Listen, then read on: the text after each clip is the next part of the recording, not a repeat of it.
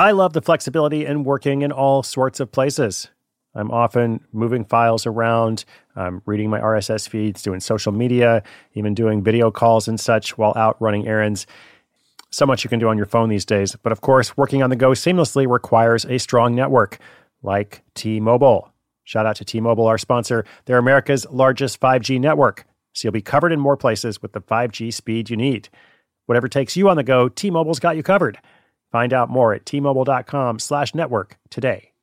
Coverage not available in some areas. See 5G device, coverage, and access details at tmobile.com.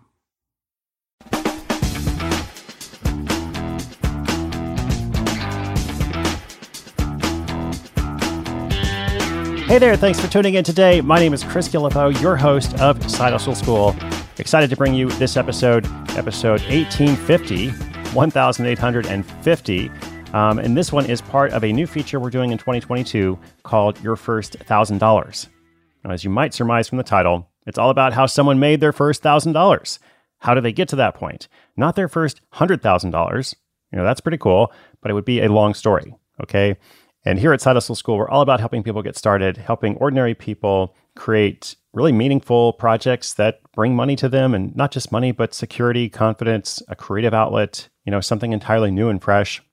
And something that I have learned uh, is that once you begin to earn real money, the steps required to go to the next level, whether it is that $2,000, $5,000, or the $100,000, which we often feature here on the podcast, uh, those steps are often easier than the first real paycheck. So I want to get you to that first real paycheck. Um, and last week we heard from Frank Mortimer, also known as the Bee Man of New Jersey. Frank has a business he describes as turning $5 bills into $20 bills, also known as selling jars of honey. And today's first $1,000 feature comes from Jess Dollar. Her name is Dollar. How about that? That's pretty cool. Just $1,000 in Athens, Alabama. And we first featured her project back on episode 1368 Mother of Five Sells Pretty Old Books. That is, in fact, the name of her business, Pretty Old Books. Uh, so let's hear about Jess's first $1,000. How did she make it happen? What did it feel like? What did she learn? As it turns out, she's got several lessons for us. I really love this update. So I'm going to turn the microphone over to her. When your business gets to a certain size, the cracks start to emerge. I am very familiar with this. Whenever my business grows, you know, things are working pretty well at a very low level or at a mid level, but then the things that I used to do in a day are taking a week. I've got way too many manual processes. And so if that's you, well, guess what? You should know these three numbers 37,000, 25, and 1. 37,000, the number of businesses which have upgraded to NetSuite by Oracle. 25, NetSuite turns 25 this year. That's 25 years of helping businesses do more with less, close their books in days, not weeks, and drive down costs. And one, because your business is one of a kind. So you get a customized solution for all your KPIs in one efficient system with that one source of truth. Manage risk, get reliable forecasts, improve margins, everything you need to grow all in one place. Right now, download NetSuite's popular KPI checklist designed to give you consistently excellent performance absolutely free at netsuite.com/hustle. That's netsuite.com slash hustle to get your own KPI checklist. netsuite.com slash hustle.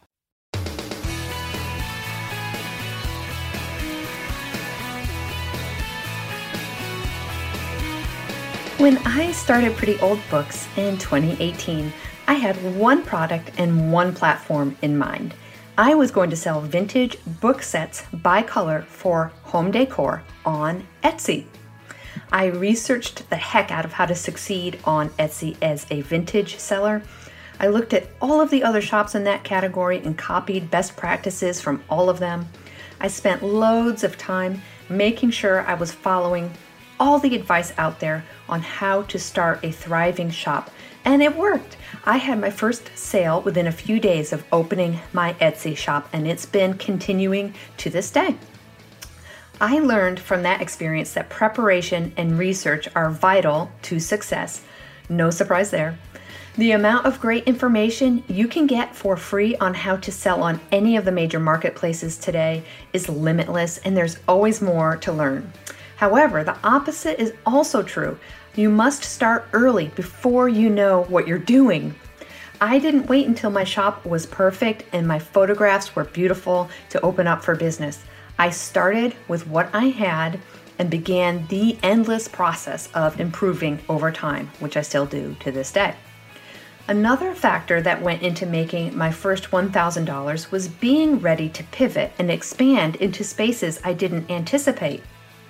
This first happened for me very soon after starting my Etsy shop. I had an Instagram account for my shop and would do book haul videos showing all the vintage books that I found while I was outsourcing. Someone messaged me about one of the books I showed and asked if she could buy it.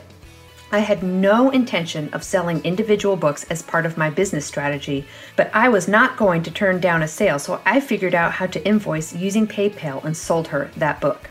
That quickly turned into hosting Instagram sales of individual books through my stories, which eventually became half of my monthly revenue. This got me to my first $1,000 faster than if I had just insisted on staying with Etsy selling book sets by color. I pivoted again when I started a Shopify store. I envisioned my Shopify store as an extension of my Etsy shop and Instagram sales a way to make it easier for my existing customers to buy from me and for me to save money by not paying PayPal fees. But quite suddenly, Shopify became my number one source of sales because of their Facebook integration, and that meant that I was now making most of my sales to strangers rather than relying on Instagram and email list followers. And I was doing it with less effort. I want to reiterate that this was a complete accident. I had no plans to sell products through Facebook shops or Facebook Marketplace. But because of the Shopify integration, my sales suddenly exploded and changed how I ran my business. My most recent pivot came when I moved from Nashville, Tennessee to a small town in Alabama.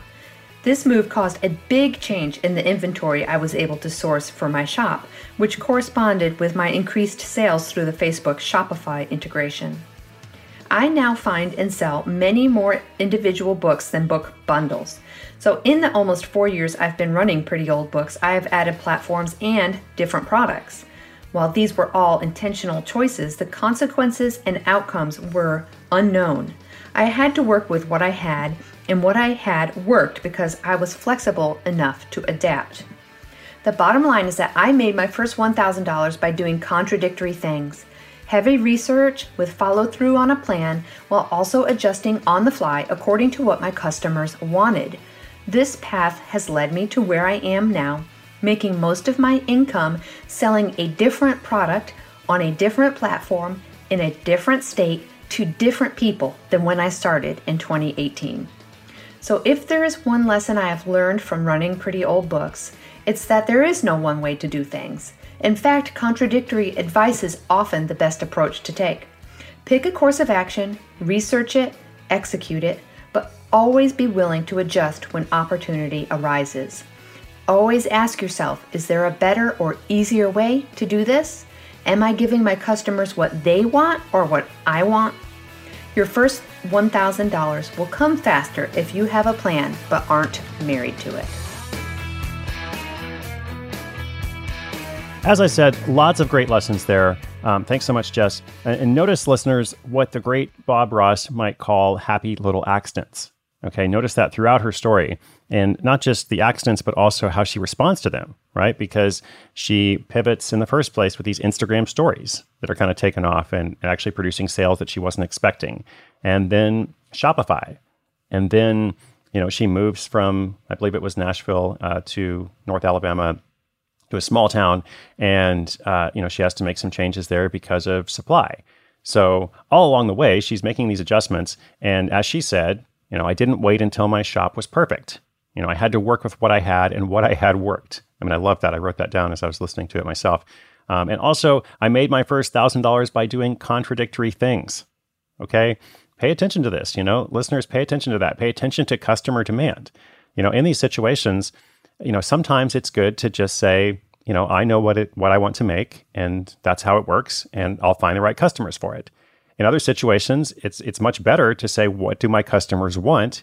There's a range of things that I could probably provide to them.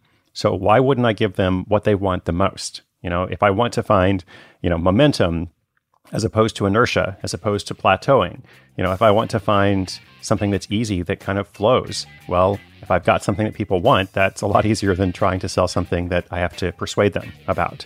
Anyway, I could say a lot about that, but Jess put it much better than me. Thanks again to Jess for telling us about her first $1,000. Uh, I hope you found it encouraging. Check out her website, prettyoldbooks.com. Prettyoldbooks.com, where she offers vintage books for everyone. Love that too. Or follow her on Instagram at prettyoldbooks. That's it for today. If you've got a question or an update for us about your hustle, come to sidehustleschool.com slash questions. There's also a notes page, sidehustleschool.com slash 1850. I'll be back tomorrow. I hope you subscribe or follow wherever you get your podcasts. Join me again for another short, action packed, and hopefully helpful episode. My name is Chris Guillebeau. This is Side Hustle School.